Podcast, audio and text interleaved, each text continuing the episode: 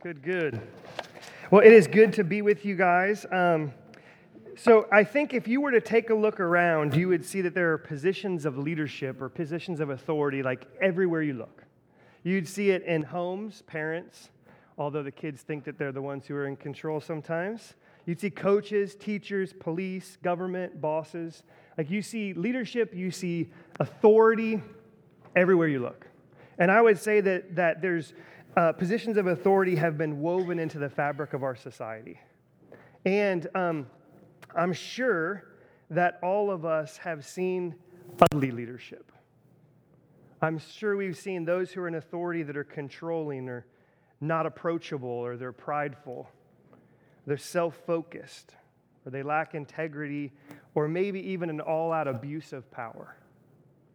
I think that hopefully some of us have seen some good leadership, some good uh, positions of authority to where maybe we see um, those leaders who are encouraging or hardworking or transparent, gentle or caring. And I think that all of us would say that we can see that there is a huge need of good leadership, not only um, in the church, but everywhere.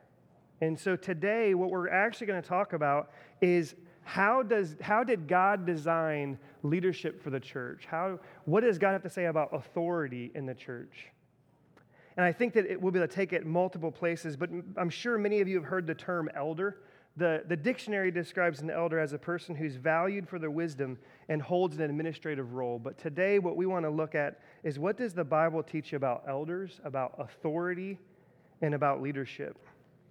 And really, a lot of what we're going to talk about will apply to lots of areas of leadership in and outside of the church. It will apply to more than just elders, but it's going to be specific to that. We're going to be looking at Acts chapter 20. We've been going through the book of Acts for about seven years now. No, I'm just kidding. It has been that long. Uh, we've been in there a little while, but you know, there, sometimes there's this tendency to kind of keep on changing, but man, there's just so much rich, good things. And so I'm so thankful that we've taken our time and, and paced ourselves as we've gone through the book of Acts. But we've been in, in Acts for a little while, and the book of Acts is, takes place after Jesus had died. He had risen, he had ascended into heaven. And it really deals with the global expansion of Christianity. And so we've been, for a while here, we've been following Paul on his third missionary journey. And he's um, been preaching, he's been reasoning from the scriptures, he's been healing, discouraging the worship of idols, he's been reminding them of their identity, which is what we talked about last week when Josh preached. Um, and really, Paul has been in Ephesus for about three years. That's where he's been. He's been hanging out in Ephesus. He's been um, really doing all those things, but now he's kind of making his rounds to say goodbye. And last week we talked about it. We're going to continue talking about that. What happens is, is Paul ha- sends for the Ephesian elders to come meet him, and they, they come meet him, and he kind of gives them a goodbye speech, kind of a charge. Um, kind of reminds me of like a halftime speech from a coach, like kind of fire them up. And then they all are saying goodbye, and Paul tells them, like, this is the last time you're going to see me. And you kind of have this emotional scene where there's tears, they're hugging, they're kissing, they're praying. And part of it is because, Paul, because they know they're not going to see Paul again, but I think it's going to be years before Paul will die. But Paul, I think at this point, knows he's on the last leg of his life. He knows um, that the, the words that he says from this point forward matter. They've always mattered, but they really matter right now. So, what I think that we're going to see in the text is as Paul's sharing with these Ephesian elders, I think we're going to see that he kind of tells them what are the roles, what are the purposes, what are the duties of elders or those in leadership? What are elders to do? And I think another thing that he kind of points out is how should they look? What are the things that should characterize an elder? And again, um, that's what we're going to be talking about. I think it applies a million different ways in all of our lives. And so, my challenge and encouragement to you is don't check out because it doesn't feel like the message is maybe for you, if that makes sense. But it, it definitely will be. And from there, once we talk about what are elders to do, how should they look, we're going to talk about a couple things I think each of us can specifically learn as we take this text and go. Before we jump in, though, let's read our text. If you have a Bible, Acts chapter 20, verse 25 through 28, and then we're going to skip 29 and 30. That's what we're going to talk about next week, and then we'll pick back up with 31 through 38. So, beginning in Acts chapter 20, verse 25, this is what the Bible says. And now, behold, and again, this is Paul speaking. I know that none of you among whom I have gone about proclaiming the kingdom will see my face again. Therefore, I testify to you this day that I am innocent of the blood of all of you. For I did not shrink from declaring to you the whole counsel of God. Pay careful attention to yourselves and to all of the flock which the Holy Spirit has made you overseers, to care for the church which he obtained with his own blood. And now I commend you to God, to the word of his grace, which is able to build you up and to give you an inheritance among all those who are sanctified. I coveted no one's silver or gold apparel. You yourselves know that these hands ministered to my necessities and to those who were with me. In all things, I have shown you that by working hard in this way, we must help the weak. And remember the words of, our, of the Lord Jesus, how he himself said it is more blessed to give than to receive. And when he said these things, he knelt down and he prayed with them all. And there was much weeping on the part of them all. They embraced Paul and kissed him being sorrowful most of all for the words that he had spoken, that they would not see his face again. And they accompanied him to the ship. Let's pray. God, I pray that as we look at this goodbye, this charge from Paul to the Ephesian elders, that you will help us to see what it is that you would have us to see. God, we know that your word is supposed to be useful for teaching, rebuking, correcting, and training righteousness. And so, God, I pray that it would do that. God, I pray that the words that come from my mouth will be yours. I pray um, that there would be a deep sense of conviction. God, I pray that you would be glorified through this. In Jesus' name, amen. So, uh, verse 28, it, says uh, so much in verse 28. And, but before we really jump into those things that I mentioned that we're really going to talk about, is what are, what are the purposes of an elder and how are they supposed to look? I think that we must start with something else, and it's this it says, Pay careful attention to the flock that the Holy Spirit has made you overseers. I think it's important for us to all know and understand that it is God Himself who gives authority, who puts people in leadership. In fact, there's place in the Bible that says that there's no one who'd be in leadership without God allowing, ordaining them to be in positions of authority. And so God himself is who, who designed this. And the other thing that I think that we must see is that it says that the Holy Spirit has made you overseers. There's an S, there's plural. In fact, most everywhere you would look, you can't find the term elder singular unless it is of John referring to himself as an elder. So I think it's important for us to, to see that the text is saying that God Himself gave a plurality of elders. That it was His design, that's how He did it. So that's the first and foremost. But then, as we jump into what are elders to do, verse 28 says this that they are to pay careful attention to the flock that the Holy Spirit has made them overseers to care for the church. Now, depending upon what translation you have, it may not say care for, it may say to shepherd. And so, right, off the, right out of the gate, we see that elders are called to be people to oversee, to care for, and to shepherd. And you can see that language other places. In 1 Peter chapter 5, verse 2, it says, Shepherd the flock of God that is among you, exercising oversight, not under compulsion, but willingly as God would have you, not for shameful gain, but eagerly.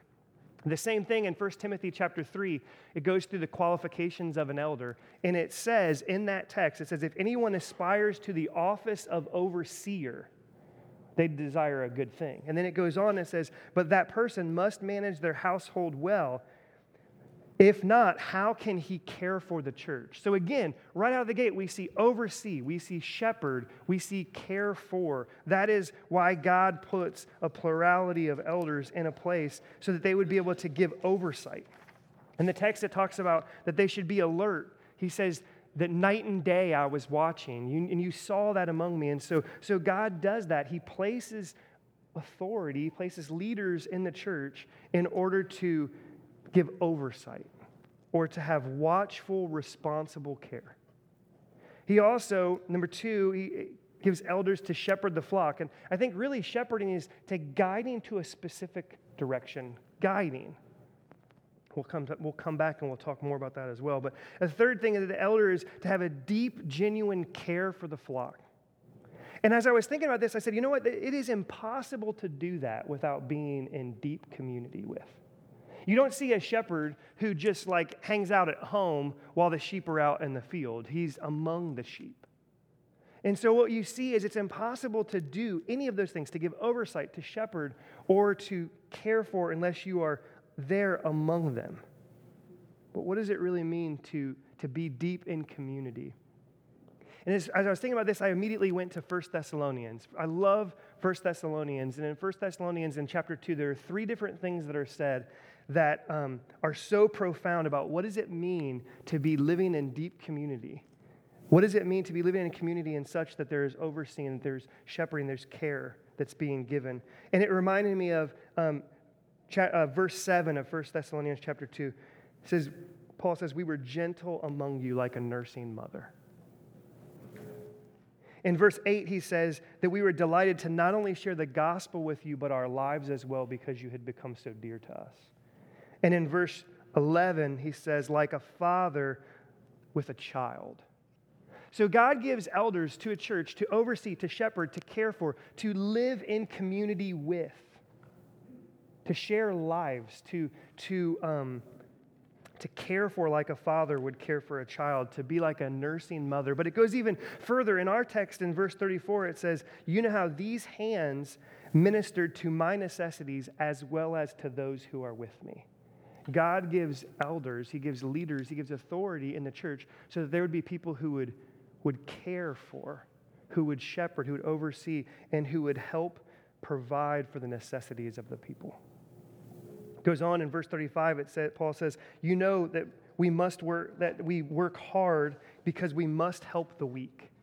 And so god gives gives these men to the church to do that to to help with the necessities to to care for to oversee to shepherd but, but what does that mean and immediately it makes me think of john chapter 21 in john chapter 21 if you're not familiar with it um, peter had denied jesus three times and Jesus had died and he had risen again. And he comes to Peter and he says, Hey, Peter, do you love me? And Peter says, Yes, Lord, you know that I love you. And he says, Okay, then feed my lambs. And then Jesus says to Peter, Hey, Peter, do you love me? And Peter at this point is probably a little bit frustrated, like, Okay, Jesus, you're supposed to be wise, but you just asked me the same question twice. Yes, you know that I love you. And he says, Okay, then tend my sheep. But then a third time, Jesus says to Peter, Peter, do you love me? And Peter, this time, I think, was a little bit uh, upset. He says, Yes, Lord, you know that I love you. And he says, Okay, then feed my sheep. I think God gives men to the church to oversee, to shepherd, to care for, and to help feed. Like, I think that's part of why we have preaching. It's part of why we sing the songs that we do. It's part because there's this desire to help feed. But here's the thing I didn't say that they feed, that they help feed. I think that there's this misconception, especially in the church in America, that you hire a pastor, that he comes in, he preaches, and he feeds you. And that is 100% not what this is talking about. They help feed. Even if you look at God Himself, Psalm 23, what does it say? It says, The Lord is my shepherd, I shall not want. He makes me lie down in green pastures. He doesn't shove food down my throat but he takes me to where the food is. It goes on and it says that the Lord is my shepherd, I shall not want. He makes me lie down in green pastures. He leads me beside still waters. God Himself, as a shepherd, leads us to the food, leads us to, the drink, to drink, to the living water. And God gives their people, men, as elders in the church to do that, to care for, to shepherd, to oversee. And he also puts lots of people in lots of areas of leadership to do that in the church as well. But I don't think that it's just to help feed them as well. I think it goes further than that. And in verse 34, like we said, it says, my, You know how my hands ministered to the necessities and to those who are with me. And it also says that by hard work we help the weak. I think what it means is that God provides elders to the church to help equip. To get us to a point to where we're able to use the armor of God, to help train ourselves for the purpose of godliness. Like God is really all about giving people to oversee, to shepherd, to care for, to help feed, and to help equip. And even you see that same thing in Ephesians chapter 4 11, which isn't specifically talking about elders, but it's talking about shepherds. And it says, God gave some to be apostles, prophets, evangelists, shepherds, and teachers. Why does God give those? To equip the saints for the work of ministry. So God has this desire for leadership, this desire for authority, for there to be people who will shepherd, who will oversee, who will care for, who will help feed and help equip the body. And as you think through this, it made me go back to Acts chapter 6. In Acts chapter 6, um, the, the early disciples, like the, we had the original 12 disciples, but Judas betrays Jesus. So then he's, he's out. And then now Matthias is brought in. So now we have 12 disciples again the apostles. We have these 12 apostles, and they're trying to do it all. They're trying to serve, and they have widows that they're trying to serve. And so they're serving food to the widows. And then there's this complaint that they they're not doing a good enough job of making sure all of the widows are getting their food. And they complain. And so the, the apostles decide, you know what? Let's bring on other people, which they, in essence, kind of deacons. Let's bring on other people who will serve the food so that we can, and it says, devote ourselves to prayer and to the ministry of the word. But that word where it says the ministry of the word, that, that can be translated as using something for someone's service to care for their needs or to bring advantage to someone. So, what they're truly saying is we want to devote ourselves to prayer and to serving the word in a way that it can help feed, in a way that it can help equip. What we want to do is we want to use the word in such a way that we're coming to the flock, we're coming to the body, and we're, we're seeking to serve the word to them. We're seeking to help them, to feed, to equip them. And so I think first and foremost in this text that Paul is preaching to these Ephesian elders, he's sharing, he's charging, what he's telling them is listen, God himself gives a plurality of elders to a church in order to shepherd, in order to oversee, in order to care for, in order to help feed, in order to help equip the flock. And that should be something that is profound to us. That he cares that much that he would give that. But we can also, I think, look at how is it that, that elders should look? What are things that should characterize their lives? And right off the bat, if we went into a little bit of the text that Josh preached on last week, Acts chapter 20, verse 19, Paul says, You yourselves know how I lived among you the whole time from the first day that I set my foot in Asia, serving the Lord with all humility and with tears and with trials. And then he goes on and he says, I was not even counting my life as precious to myself and if you look, God gives these, these men to do this, and what their life should be characterized by is that they are servants who are humble, that are laying their lives down for the good of the flock. You can continue to go on, and we've talked about verse 34 and 35 a couple times, but in verse 34, what he's saying is that he, you know how my hands ministered to my needs as well as to those who are with me. And so, what we should see is that they should be characterized as servants who are humble, who aren't just living for their own needs and not, aren't just trying to provide for their own needs, but are trying to help provide for other people's needs. They're also helping the weak. Verse 35, they quote Jesus, who said it was more blessed to give than to receive. So, right out of the gate, what we see, the way that an elder should be characterized is by a giving, hardworking man who lays down their life for the flock. But let me pause and talk about leadership in general. How often is it that if you've seen ugly leadership, that is not at all what you've seen? They're not in it for your good, they're in it for their good. I think almost all the time when we see an, a, a, leader that we have a really hard time with, that we think that they really lack good leadership, it almost always comes down to that. What's the reason why they're in it? But I think oftentimes we stop there. The way that an elder's life should be characterized is by, by hardworking, giving, they lay down their life for the flock. In fact, I read the text wrong initially on purpose. I read it wrong. Because I think that we, I, we read it this way. I think what we do is we see, pay careful attention to the flock which the Holy Spirit has made you overseers. But that's not what it says. It says, pay careful attention to yourself and to the flock which the Holy Spirit has put you in charge of. How often is it, though, that we're not keeping a watch on ourselves? If you're honest, thinking through leaders, thinking through churches as a whole, how often has it been that maybe one of the leaders stopped paying attention to themselves? They stopped paying attention to their thought patterns. They stopped paying attention to maybe what images they were looking at. They stopped paying attention to themselves and the importance of their marriage. Just last, uh, probably two weeks ago, I was talking to somebody who, there was a pastor who he, in essence, had, he didn't officially divorce his wife, but he was living as if he was divorced from his wife and he became married to the church. And she was so sick and tired of it that she herself filed for divorce. I think it is a tragic thing when people in any form of leadership, particularly in the church and even particularly as an elder, when they begin to, they begin to um, pay more attention to the flock than even to themselves. It leads to burnout leads to all sorts of terrible things. But we see that this is something throughout. Pay careful attention to yourself. You can see it in 1 Timothy 4:16. Keep a close watch on yourself and on your teaching. Persist in this, for by doing good you will save both yourself and your hearers. Titus 2, 7 through 8. Show yourself in all respect to be a model of good works, and in your teaching show integrity, dignity, and soundness of speech that cannot be condemned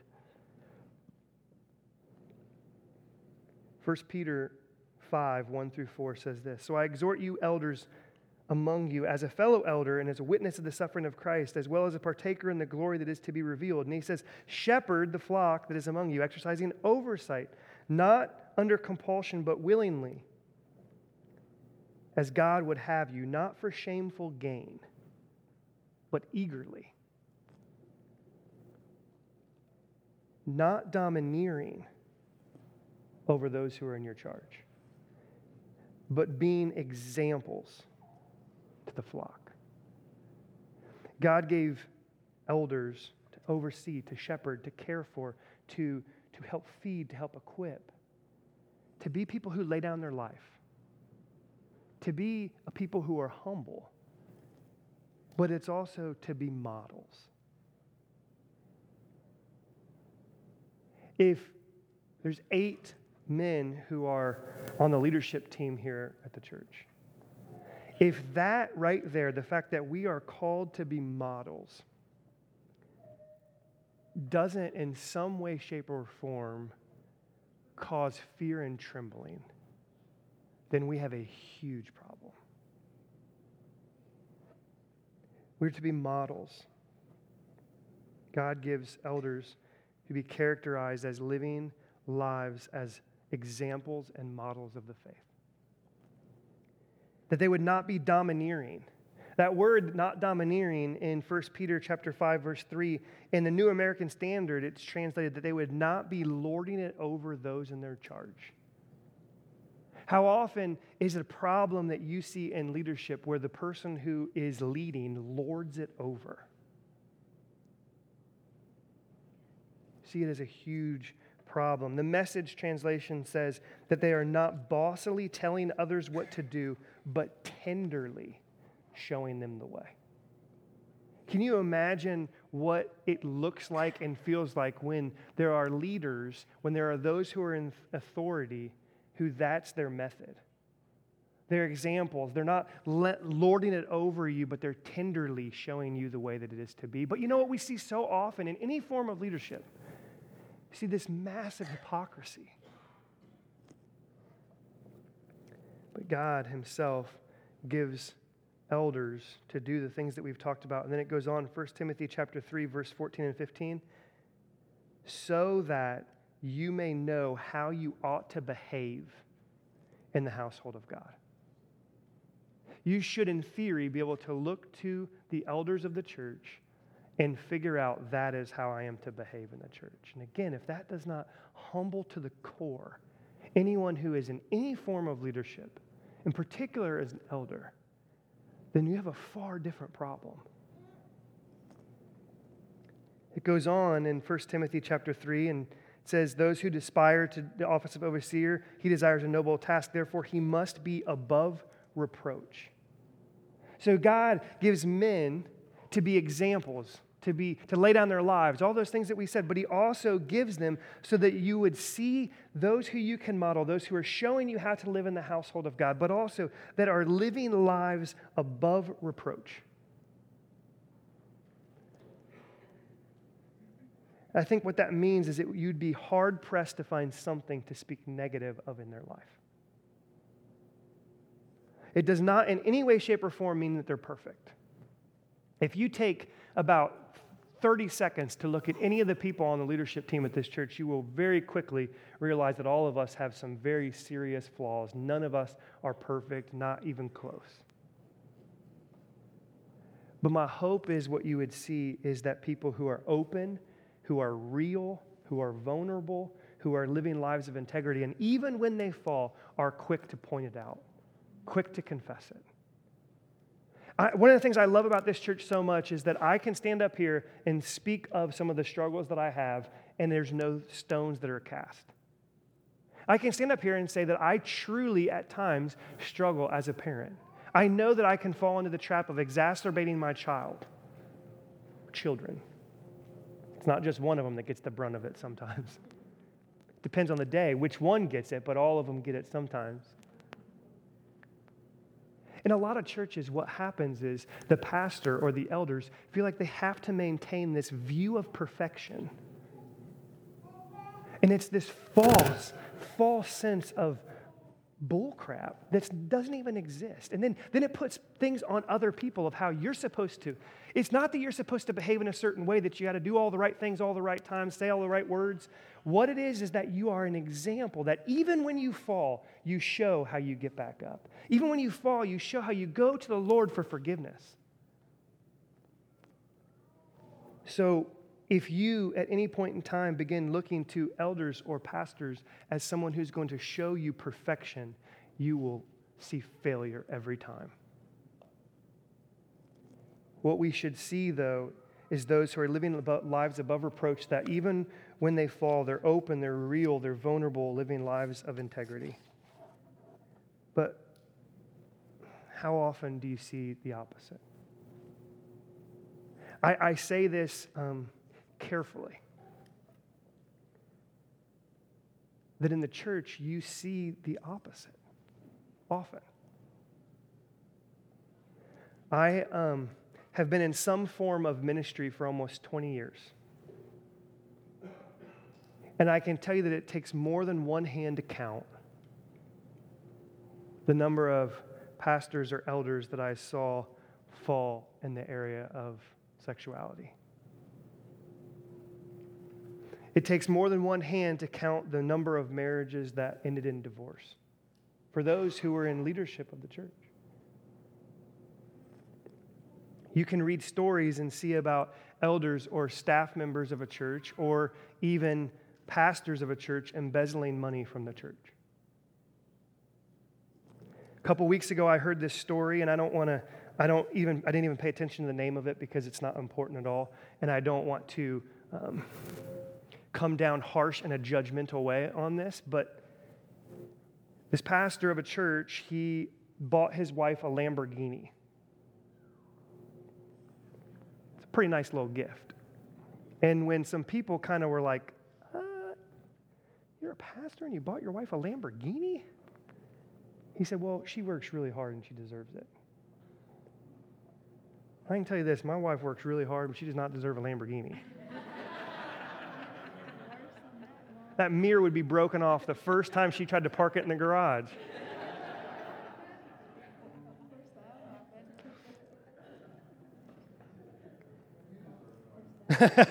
I do, yeah, I do. I mean, so if, if we could pass the plates, real quick. No.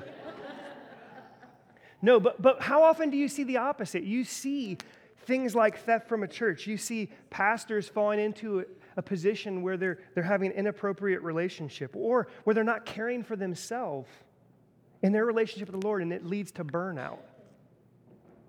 How often is it that you see slowly becoming this uh, filled with arrogant, prideful attitude? How often is it that you see broken relationships or a struggle for control? How often do you even hear of splits in a church over the color of carpet? And this is from the people that God placed into the church to oversee, to shepherd, to care for, to help feed, and to help equip. People who to be examples, models, those who are to live lives above reproach. And how often do we see the opposite? But I think that there's another thing that we see in this text of what God is saying that an elder should be marked by. It's this, verse 36. They pray. This group of men goes down to the edge of the beach and they pray. You can see this all throughout Acts. You can see that the people, they prayed, they laid their hands on. You can see the instruction in the book of James, which we talked about a couple weeks ago when we talked about healing, that if any one of you is suffering, let him pray. Is anyone cheerful? Let him sing praise among you. Is anyone sick? Let him call, call the elders of the church and let them pray over him. This is the thing that those who are elders should be characterized as those who pray for the body, who pray over the body, who pray with the body, who pray for the sick, who pray for the struggling, who are praying for those who are stuck in patterns of sin. They should be praying for the city. They should be praying for the flock. They should be people who pray. I can tell you that as a leadership team here, we, we do pray. Are we as devoted to prayer as what we could or should be? Probably not. I don't really know what that really looks like, though, because you often don't see it. In all the church life that I've been in, I can't say that I've really seen pastors, elders fully, fully model what it means to be devoted to prayer. So when I look at us as a leadership team, I think, man, we're pretty darn devoted to prayer, but really, are we? Or is it just that that has not been what has been the case for so many years? Elders should be those that pray. So, to summarize, elders should be characterized as models, examples in the faith. They're not domineering, they're not in it for their own gain. There are those that pray, they're humble servants that are laying down their lives. You put all of this together, what, what, what Paul is saying to these Ephesian elders is listen, as God Himself gives a plurality of elders to the church, He gives a plurality of leaders to the church in order to oversee, to shepherd, to care for, to help feed, to help equip. They should be humble servants that are laying down their lives for the flock, that are models, examples of the faith. They're not domineering, they're not in it for their own gain, and they are those that pray. Why does God do that? Why does God give that to the church. Like, if you really think about it, if God is all powerful, He could have done it in a million different ways. He doesn't need that. Why? Why does God do that? Verse 28 says, which He obtained, talking about the flock, which He obtained with His own blood. God cares so much about the church that he shed his own blood. He also cares so much about the church that he wants there to be people who oversee, who shepherd, who, as one translation says, who rule well. But I think there's another reason. Why does God give elders to the church? Um, I, I want to pause. We're going to come back to that. Think of marriage. Why does God give marriage? You Could say for procreation. But Ephesians chapter 5 says this that husbands, love your wife like Christ loved the church and gave himself up for her, washing her with the water to present herself holy and blameless to himself. Why does God give marriage? So that we can look at a healthy marriage and we can see a picture of God Himself. God gave us, that's what marriage is designed to look like, is that when people would look at a godly marriage, they would say, that is a small picture of how God loves the church. Man, that's beautiful. It should also be maybe when we see a marriage that's not healthy, that we look to it and we say, that's not how it is with God in the church. But if we come back in, why does God Himself give elders, give shepherds to the church? Do you know why I think He does? Because He wants there to be men who are, who are humble, who are models, examples, who lay down their life. Why? Because then that gives you a picture a small picture of an imperfect view of someone doing that. And you know what it does? It points you to the one who truly is humble. The one who is so humble that he found himself to be in, not in the form of God, yet emptied himself. You see, the truly humble one who was born and placed into a manger because there was no room for him in the inn. The desire is that you would look and you would see an elder seeking to be someone who's humble, and you would be reminded of the one who is truly humble, who was rich and yet became poor for us. The reason is that you would look and you would see a model and example of the faith, but it would remind you of the one who is the perfect model and example of the faith, the one who was tempted in every single way yet was without sin. That you would see it and you would realize that there was one who is truly above reproach, and it was said that in him there is no deceit at all. It would point us to see the perfect model and example who was without sin and yet became sin, so that we might be the righteousness of God us looking and seeing these shepherds, these overseers who care for and who seek to lay down their life for the flock, it should point us to the one who fully laid down his life, who became obedient even to the point of death on the cross.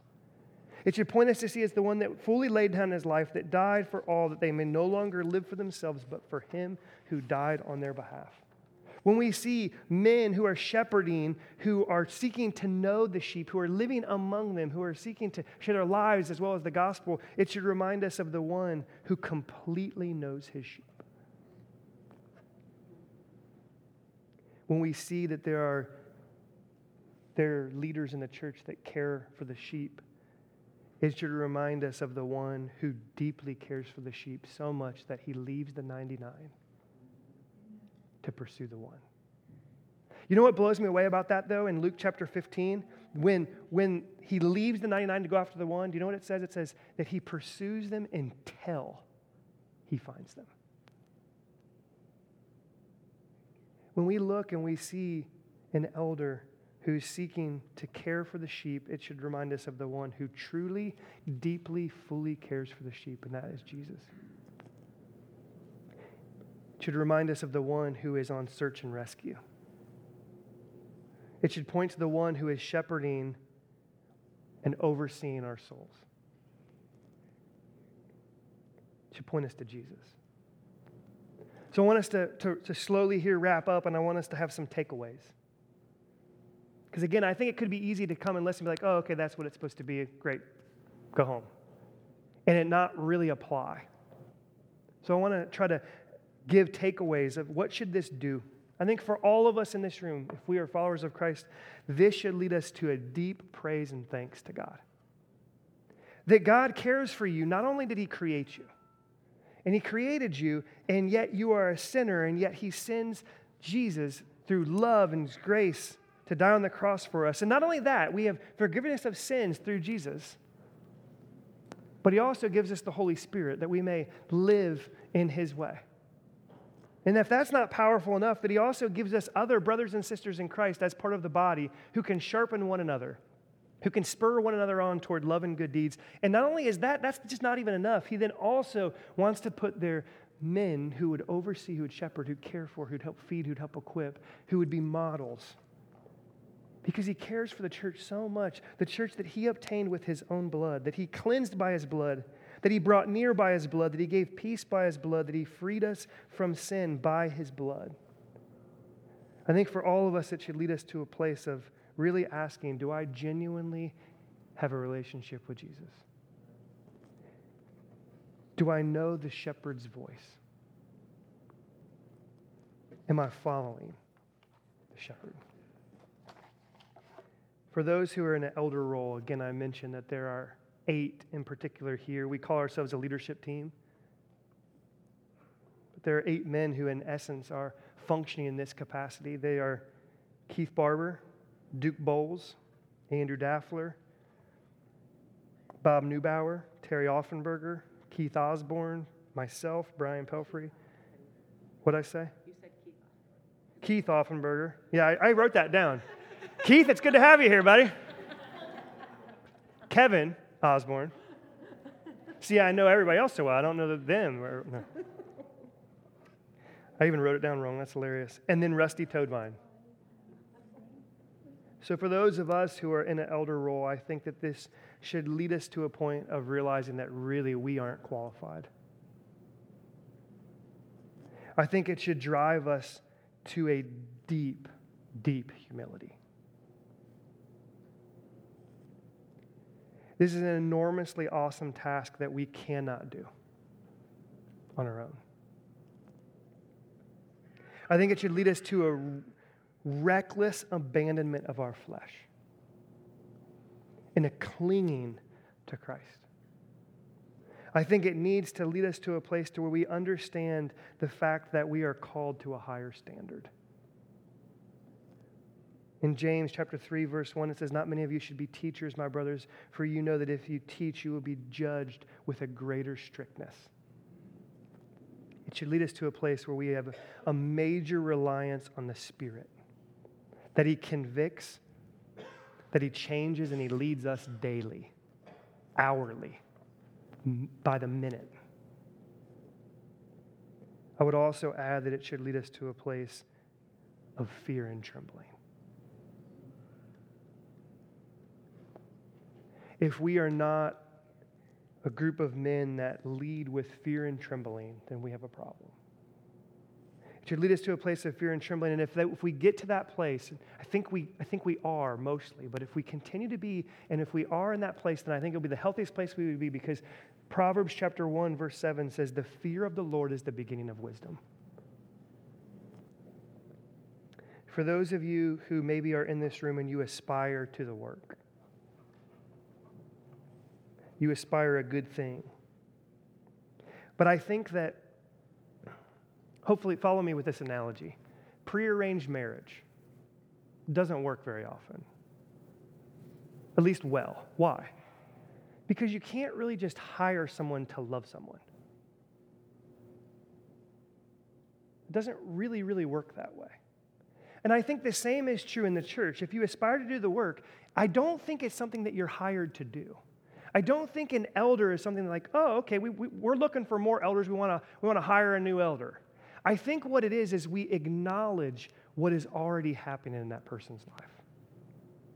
We see that this person is marked as being a model. We see this is a person who absolutely loves and cares for the flock. And really, more so than hiring someone to be an elder, I think it is recognizing what is already happening and acknowledging it. So, for those who aspire to do the work, I would say allow it to be recognized in you that you are a model, an example of living for Christ. Do you know in you don't need to remember this per se, but in 1 Corinthians chapter 11, 1, in 1 Corinthians 4, 6, Philippians 3, 17, 4, 9, 1 Thessalonians 1, 6, 2 Thessalonians 3, 7, 2 Thessalonians 3, 9, Paul mentions that if you imitate him, you will imitate Christ. If you aspire to the, work, to the work, give yourself over to the Lord fully and seek to be a model, an example. Not that you'd be perfect. Seek to be someone who's characterized as someone who absolutely loves, serves, and lays down their life for the body. And if ultimately what you really want is the term, then you're doing it for the wrong reason. If you want that term, if you want that recognition, then I, I humbly tell you, then, then it's not time. I would say part of the reason why we don't call ourselves as elders is because all of us are frightened about what that really means. Because none of us feel completely qualified. So I would challenge those who aspire to the work be known by one that cares and loves and lays yourself down the, for the body. If you are here and you are not an elder, I want to recognize that all of us have probably seen some aspects of abuse of leadership, even in the church. We've very likely seen a pastor or an elder fall. We definitely have seen at least one ungodly example. We had to have. I think it can make the verse 1 Peter 5 5 really difficult. 1 Peter 5 5 says, Likewise, you who are younger, be subject to the elders. Man, we don't like that in our culture. We, we, we typically will go to a church and we'll stay there until we don't like it anymore, and then we'll go to another one. And rarely do we, do we find a place where we say, These are not perfect leaders, but I'm going to trust them. I'm going to come under authority. I'm going to be subject to them. Rarely do we do that. But ultimately, that's what 1 Peter 5 5 is saying. It goes on, and 1 Timothy 5 17 says this Let the elders who rule be considered worthy of double honor.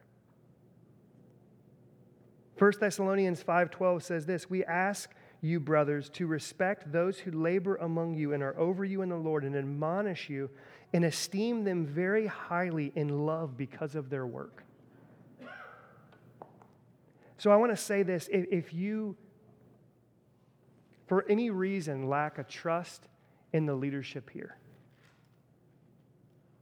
I would challenge and encourage you as your brother in Christ, find a place where you can trust them well enough that you are willing to come, you're willing to be subject, you, you honor them.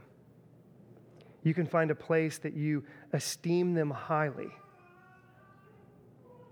Because I think God has so much to show us in that process. One of the greatest ways I think that you can show respect and esteem highly those who God has placed in that position through the Holy Spirit is that you step up and you use your gifts. The Bible is very clear for all of us who are in Christ. The second we became followers of Christ, we were given gifts. And the Bible even describes it that if, if, if you have a gift and you're not using it, the entire body suffers. So, one of the greatest ways that I think that you can show trust and respect and esteem them highly is when you step up and use your gifts. Now, we've been mostly talking about elders. If you are in any role of leadership in any way, shape, or form, you should be a shepherd. It should be about the care of, it should be about overseeing. It should be about wanting to help feed people and help encourage them, exhort them, help equip them. You should be being a model, an example. And I can tell you this rarely will you ever have a problem with someone who's in leadership who does those things. If you're in leadership at work, if you're in leadership in the classroom, if you are in leadership of the school board, if you are in any form of leadership, can you imagine what it would be said and how it points to the one who truly is humble if you're humble. Can you imagine how it points to the one who truly laid his life down if you yourself lay your life down? If you are in any form of leadership, almost all of this applies. My prayer for us as individuals, as a church, and particularly as elders, as those on the leadership team, that we would be characterized as those seeking to be models of the faith, who are seeking to live lives above reproach, that are seeking to lay down our lives because we want to point to Him. We're going to continue this conversation next week, picking up on verse 29 and 30. And um, I would love for you to be here next week. But even more than that, I ask that all of us pray. Not only for those who are in leadership here in this church, but the church down the street and the church down the street. Pray the same for our government. Pray the same for those who are police officers. That we pray that people may see Christ through how those of us who are in Christ lead. Let's pray. God, I um, truly, humbly come before you. with an aspect of fear and trembling, realizing that you have called me, that you have placed me by the Holy Spirit in a position that that I have a great opportunity to point to you. And God, I pray specifically for anyone in this room that is in a form of leadership in their home, in the church, in their jobs, in their classrooms. God, I pray for them that you would find those areas in our lives where this is not the case. Where we maybe are not examples, where we maybe aren't humble, where we aren't servants. And God, you would penetrate us to the core with the image of Jesus, who was all of those things. And God, I pray that you would remind us that even though we fall, there's grace, there's forgiveness, there's love at the feet of the cross. God, help us to not be a people who strive to do this in our own strength, but be a people who strive to see it in you and allow you to cleanse us by the blood of the spotless Lamb. In Jesus' name, amen.